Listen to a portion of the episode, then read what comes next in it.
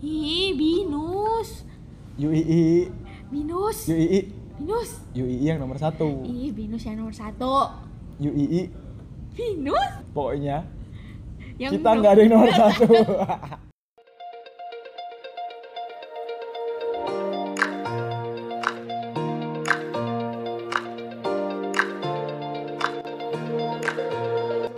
Gua Reza Aku Lingkan.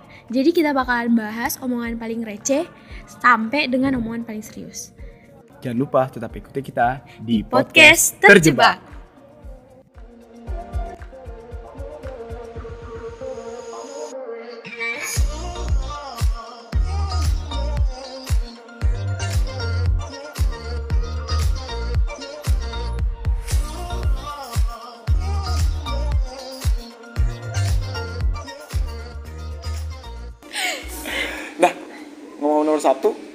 UI atau Binus, kita udah kedatangan nih salah satu alumni dari Universitas Nomor nomor, satu di di Indonesia.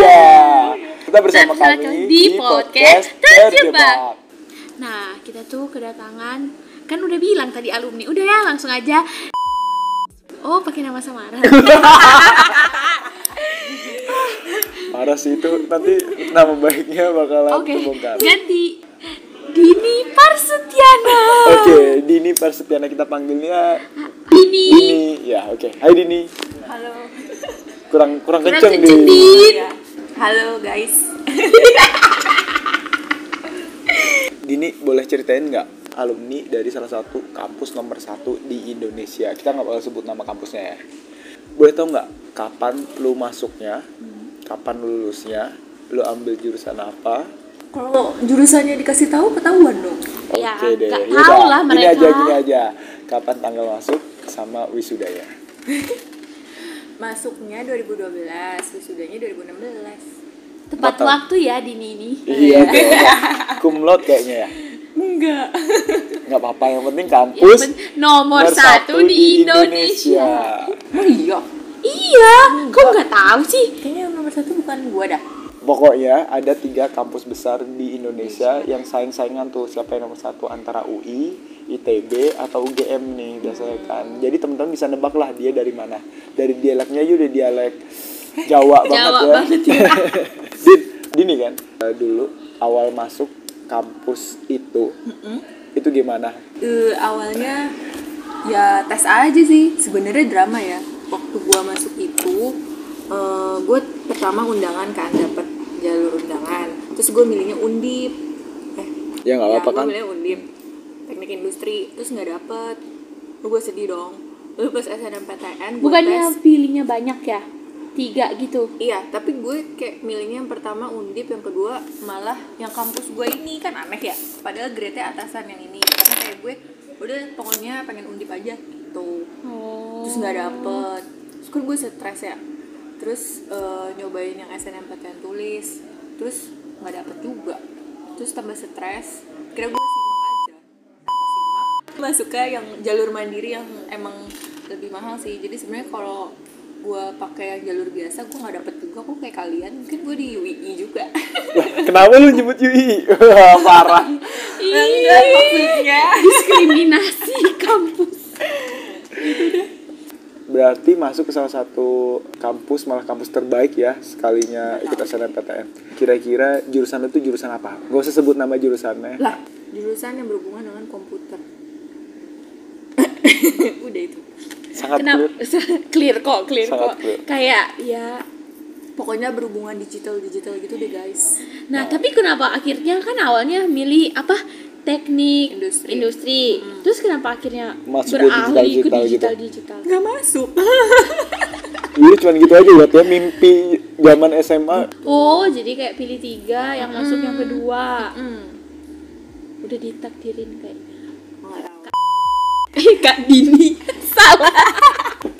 Terkait dengan jurusannya itu, biasanya jurusan begituan kan banyak banget laki-lakinya ya. Mm-mm. Kalau di kampus tuh gimana? Banyak laki-lakinya juga. banyak Perbandingannya rasionya berapa cewek versus cowok? dua banding satu Oh, iya. Dua yang laki-laki, Ya, satu iya, yang perempuan. iya begitu Oh, dua banding satu. Aduh, aku pikir 10 banding dua. Kenapa ya?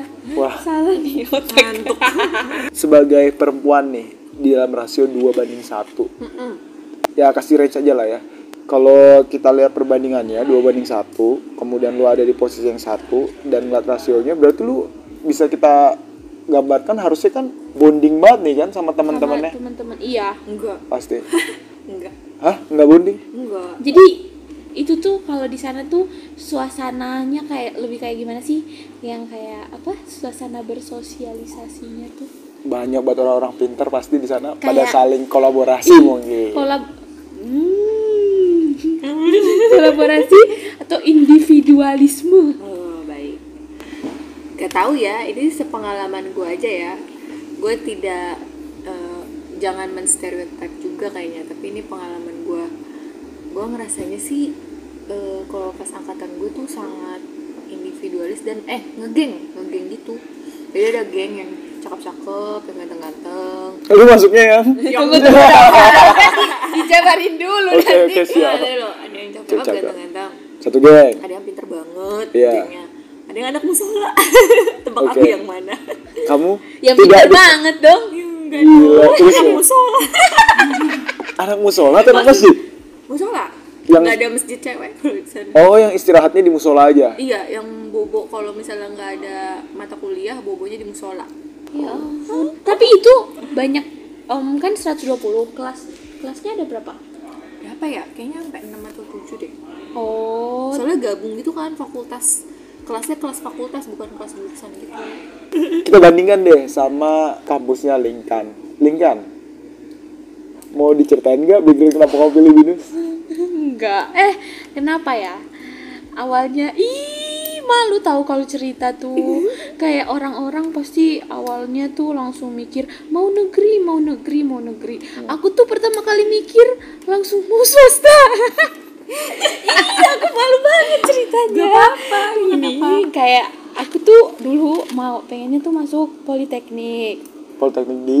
Di Manado tapi Ya. nah aku tuh sebenarnya sukanya teknik teknik terus deh teknik teknik tapi malah teknik sipil kan. Nah terus habis itu nggak dikasih sama papa karena teknik itu kan kalau politeknik itu D4 kan. Nah aku nggak mau masuk yang apa yang universitas negeri di Manado kayak ih nggak mau lagi. Terus itu. Nah habis itu nah itu udah akhir-akhir tuh. Kan kebanyakan temen-temenku yang kayak memutuskan untuk kuliah di Jakarta tuh udah dari jauh-jauh kan. Yang kayak udah ikut yang jalur yang dapat beasiswa lah gitu-gitu. Terus aku kayak ya udah milih nyari-nyari nyari-nyari akhirnya waktu itu ada kakak-kakak yang ngepromosiin ITB eh, pokoknya Institut Bandung apa lah.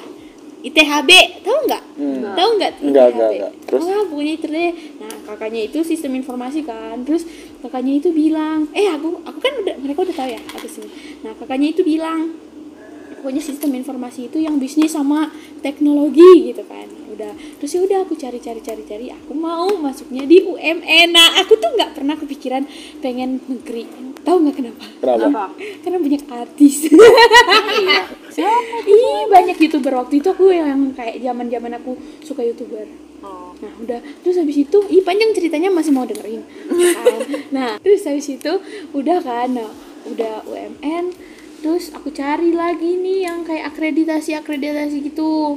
Dapatlah binus. Nah UMN tuh waktu itu masih B, yang jurusan yang aku mau. Hmm. Terus ya udah deh, aku akhirnya nanya mama, nanya papa, binus, oke gitu.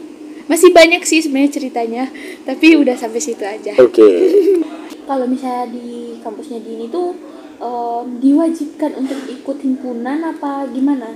enggak sih kita nggak diwajibin cuma kayak gitu kayak lo punya apa ya eh, pasti lo insecure kalau lo bukan part community apa gitu di dalam kampus. Dan menurut gue itu nggak sehat. Menurut gue itu toxic sih. Bisa dijelasin nggak nih toksiknya nih? Seru nih. Gue nggak tahu ya. Maksudnya ini kan berdasarkan pengalaman gue di jurusan gue saat tahun gue itu. Tapi menurut gue tuh eh, ya sendiri sendiri eh, bukan gimana ya? Kalau lu bukan temennya di eh, setiap orang di di kampus enggak setiap orang sih tapi most eh, orang yang kebanyakan maunya tuh punya uh, entitled, entitled punya title buat dirinya sendiri kayak gue adalah orang yang A B C. Misalnya bagus secara organisasi atau pinter atau gimana. Pokoknya kalau lu nggak termasuk dari orang-orang itu kayak ya bakal insecure dan bakal kayak dibuang kalau geng-geng musola ini gimana? Kalau geng musola mendingan sih kita mau ngerjain tugas. Eh yang pintar mau ngajarin yang nggak terlalu pintar kayak aku. Ih, kamu kan Gitu. pinter nggak nggak pintar. Terus ya kalau geng musola masih lebih bagus sih. Tapi nggak tahu ya gue ngerasa kayak toksik aja. Gue selalu setiap bangun pagi kalau hari kampus itu gue full of anxiety gitu loh waktu kuliah selama tiga tahun. Kenapa? Selama tiga tahun? Lu kuliah empat tahun satu tahunnya berarti nggak full of satu anxiety? tahunnya gue udah bodo amat. Karena gue magang juga waktu itu. Mungkin kayak ya kita nggak diajarin kayak di sini gitu loh kalau tempat kerja kan kayak coba ayomi temennya gitu-gitu kan. Kalau ini tuh ya lu jalan-jalan sendiri aja nggak ada tuh yang ngasih tahu kayak gue mau karirnya ke mana nggak ada yang bisa gue tanya nggak ada mentor-mentor kayak gitu tuh nggak ada. Itu di kampus lo? Iya paling cuma waktu satu semester pertama doang. Terus nggak nggak segampang itu ngedapetin apa ya? Ngedapetin eh, bantuan secara emosional itu menurut gua ya. Kayak kalau lo udah mendapatkan bantuan itu kayaknya lo tuh hina banget. Jadi orang tuh nggak open dan ya full of anxiety aja deh itu kayak lo malu banget sama IPK lo padahal kayak ya udah sih ya kalau gue pikir-pikir sekarang itu sama kita kita kan biasa aja ya gue di sana tuh kayak nggak lulus satu mata kuliah aja kayak sesuatu hal yang memalukan eh, toxic lah gue nggak suka oke kalau dari perspektif gue sih sebenarnya itu menurut gue positif positif aja oh iya, iya. Jadi uh, positifnya uh, positifnya begini. Kalau menurut gua lingkungan yang terkondisikan seperti itu di di kampus lu mungkin dikarenakan memang tekanan atas prestasi-prestasi yang udah dilakuin oleh uh, atasan-atasan lu sebelumnya.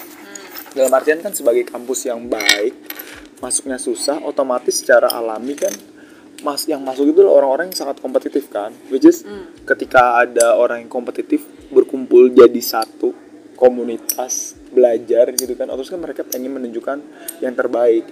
Di satu sisi mungkin eh, ya lingkungan yang seperti itu dibuat supaya prestasi dari mahasiswanya makin meningkat dan terbukti kan prestasi dari kampus lu itu bagus-bagus banget kalau dibandingkan kampus-kampus lainnya. iya tapi stres gitu dan secara society ya gue ngerasanya bahkan temen gue temen deket gue pun gue baru sadar dia tuh rada toxic menurut gue sekarang kalau gue udah main sama orang lain gitu ya karena dia tuh suka eh, ya gitu ngomongin orang. Pokoknya judgmental banget deh apa apa dikomenin. Padahal hal yang nggak perlu dikomenin gitu. Terus kayak misalnya kemarin aku dong. Mungkin. Enggak, dia lagi bicarain tentang kampus nomor satu di Indonesia. kayak nih ya kan ada geng-geng gitu kan. Terus ntar tuh saling ngomongin gitu.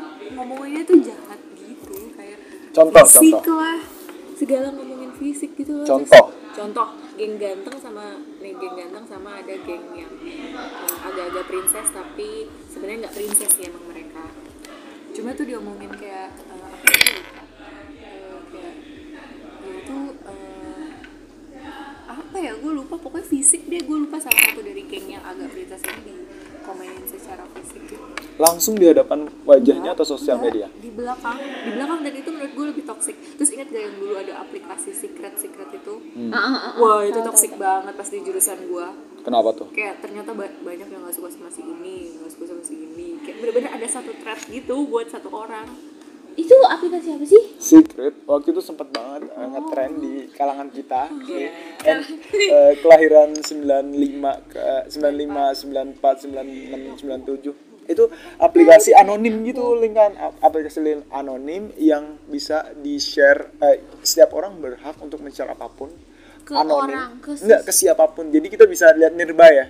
Jadi kita bakalan aktif kemudian lihat nearby kemudian di situ bakal ada segala macam bahan pergunjingan peromongan gitu. Jadi gue gue soalnya pernah juga bener eh, di kampus gua pakai secret gitu tapi untungnya yang keluar malah bukan bukan hal yang negatif negatif gitu loh dia mana yang gitu lucu-lucu atau kayak malah gue naksir nih sama si Lingkan. Terus itu eh gue juga naksir gue juga kayak untungnya waktu muncul di secret gua di jurusan gua di kampus itu hal yang positif sih din. Iya gue tuh kayak eh, ada kakak kelas gue yang ternyata dia dia tuh kalau secara lo nggak tahu apa-apa gitu ya kelihatannya wah karena dia aktivis juga terus pintar asdos juga. Tapi ternyata kayak wah dia kan orangnya bacot doang gitu gitu. Kasar banget dia waktu itu tuh kata-katanya. Gitu terus kayak misalnya nih ya gue nggak dikenal sama satu kakak itu gitu. Kakak yang sama sih sebenarnya. Kayak begini eh, Dini. Yang mana tuh? Gitu. Terus kayak gue gak pernah kenal. Kayak lo tuh harus dikenal. Dan gue tuh nggak suka ya yang kayak gitu kalau gue. Alah. Untungnya waktu itu uh, Secret sempat ngeboom eh, ngebooming gitu ya boomingnya berapa lama habis itu langsung di take down kan jadinya Secret ditutup karena terlalu banyak toxic Karena dan konten-konten pornografi dan lain gitu. dulu sempat ada karena kan bisa nge-share apa pun Iya, kan aku lahir tahun berapa sih? Aku nggak tahu loh. karena kamu masih di Bawa umur. di Manado waktu itu. Oh iya, oh iya iya iya. jadi perkembangan teknologi baru sampai Jakarta ya kan Terus lah Jogja belum belum. Belum menyeberang lautan. lautan. Udah di down tapi gue nggak tahu ya apa gue emang di posisi orang yang tidak tidak apa ya bukan karena gue bukan circle yang eh, populer atau apa jadi gue ngerasa kayak gitu. Tapi gue bahkan sama yang bukan populer pun gue rasa toxic gitu. Yang itu deh lu mengakui nggak kalau diri lu dulu itu part of ketoksikan di kampus lu itu? Gue adalah buah dari lingkungan gue dari experience gue dari lingkungan gue dari keluarga. Jadi menurut gue ya gue bisa jadi jadi hal tersebut juga jadi agak toxic nggak tahu aja dulu gue toxic dulu gue indiv- individualis banget kan? Iya dulu dulu dulu gua uh, kenal sama Dini tahun 2000 berapa? 17 2017 dia itu kalau kerja sendirian. Habis itu orang-orang ngiranya dia galak Ih, Orang-orang. makasih ya ini kan enggak maksudnya judes oh dia tuh dulu nggak pernah senyum. Masa sih? Hmm, bahkan bergaul sama siapa pun enggak sama lebay sama- banget. itu sama maksudnya Mas Edi juga. waktu itu bergaulnya ya bergaul kan ini perspektif gua. Oh, iya, iya. gaulnya sama orang yang terbatas gitu loh. Nggak sekarang kan ke semuanya karena magang dan lain-lain. Dulu waktu gua pertama ketemu dia gua dulu yang nyapa. Ya kan? Inget gak iya tapi itu karena gue introvert iya iya itu introvert atau toxic atau Nah itu tidak bisa dibedakan. Ya iya sih, gue selalu menganggap kayak karena lingkungan gue yang kayak gitu kayak eh, nobody cares, eh, nobody cares tentang gue gitu ya. Jadi gue ngerasa ya nyapa-nyapa tuh kayak hal yang ngapain gue nyapa-nyapa orang, maksudnya emang orang mau disapa gue. Ya self regard gue rendah juga sih kayaknya. tapi kan eh, secara keluaran dari kampus yang sering banget jadi nomor satu di Indonesia Eh matiinnya gimana nih tolong? Nah, terlepas dari ketoksikan, pasti kan pas udah lulus banyak privilege-privilege tersendiri nggak? sebagai lulusan Kan kampus kampus nomor satu di di Indonesia. Indonesia. Gak mungkin ya. Soalnya gue pandangan masyarakat sih menurut gua Iya bisa jadi kayak tapi eh, tapi itu juga sih gue jadi toksiknya dalam hal misalkan gue jadi anak magang di satu bank terus ada yang udah di eh, karyawan tapi belum tetap sih. Kayak karyawan extended Probation. gitu iya. Terus eh, mereka dari univ yang emang eh, gue gak pernah dengar sih sebenarnya. Gitu. boleh tahu situ serius sebutin? Ini nggak usah deh. Nggak usah ya? Di Jogja pokoknya. UII kampus gua. Lu pernah denger nggak? Lu kan pernah nanya lu UII apa itu? gue sih tapi karena gue ansos jadi gue nggak tahu Oke. kampus-kampus. Parah banget sih ini si Dini ini Aku juga nggak tahu Yui. ya kamu tahu nggak? Kan, ih, nggak tahu. kan? jadi apa privilege yang lu dapetin uh, ketika lu udah selesai? Dan atau jangan selesai deh saat lu masih berkuliah. Privilege, Privilege di masyarakat di keluarga di lain-lainnya. Oh paling gini sih kalau misalnya lagi apa ya kayak gue mungkin jadi bahan pamerannya nyokap sama bokap kali ya. Tapi menurut gue itu bukan privilege juga. Privilege itu sesuatu yang menguntungkan kan ya? Iya, itu kali kayak mama papa jadinya bangga sama Dini karena Dini iya tapi kan gak privilege. Emang gue dikasih apa habis bangga? Nggak ada. Kayak masuk ke ini. Apa? iya sih tapi kan harusnya kalau misalnya kayak karena lulusan nomor satu di Indonesia eh lulusan nomor satu kampus nomor satu di Hmm. Indonesia kayak harusnya pas di apa ya seleksi mau masuk kerja juga Lebih mudah. lebih mudah gitu lebih naik gitu Oh, nggak tahu sih itu gue Iya. nggak pernah nanya sama yang interview Karena emang masuknya sendiri aja udah susah, Lingkang. iya iya iya aku tahu Hmm. Tadi sempat dibilang bahwa selama tiga tahun mengalami anxiety setiap lu berangkat kuliah. Wah, gua nggak nggak kebayang situ selama tiga tahun anxiety terhadap apa aja. Bisa dijabarkan anxiety-nya lebih spesifik nggak?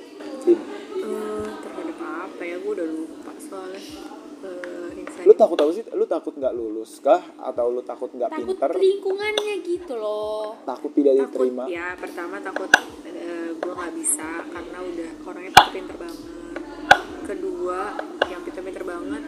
Nggak eh, ya ada sih yang membantu tapi dikit banget. Maksudnya bukan yang bukan yang gimana banget. Ya pokoknya gitu lah gue udah lupa sih sebenarnya. Tuh kan tidak berkesan.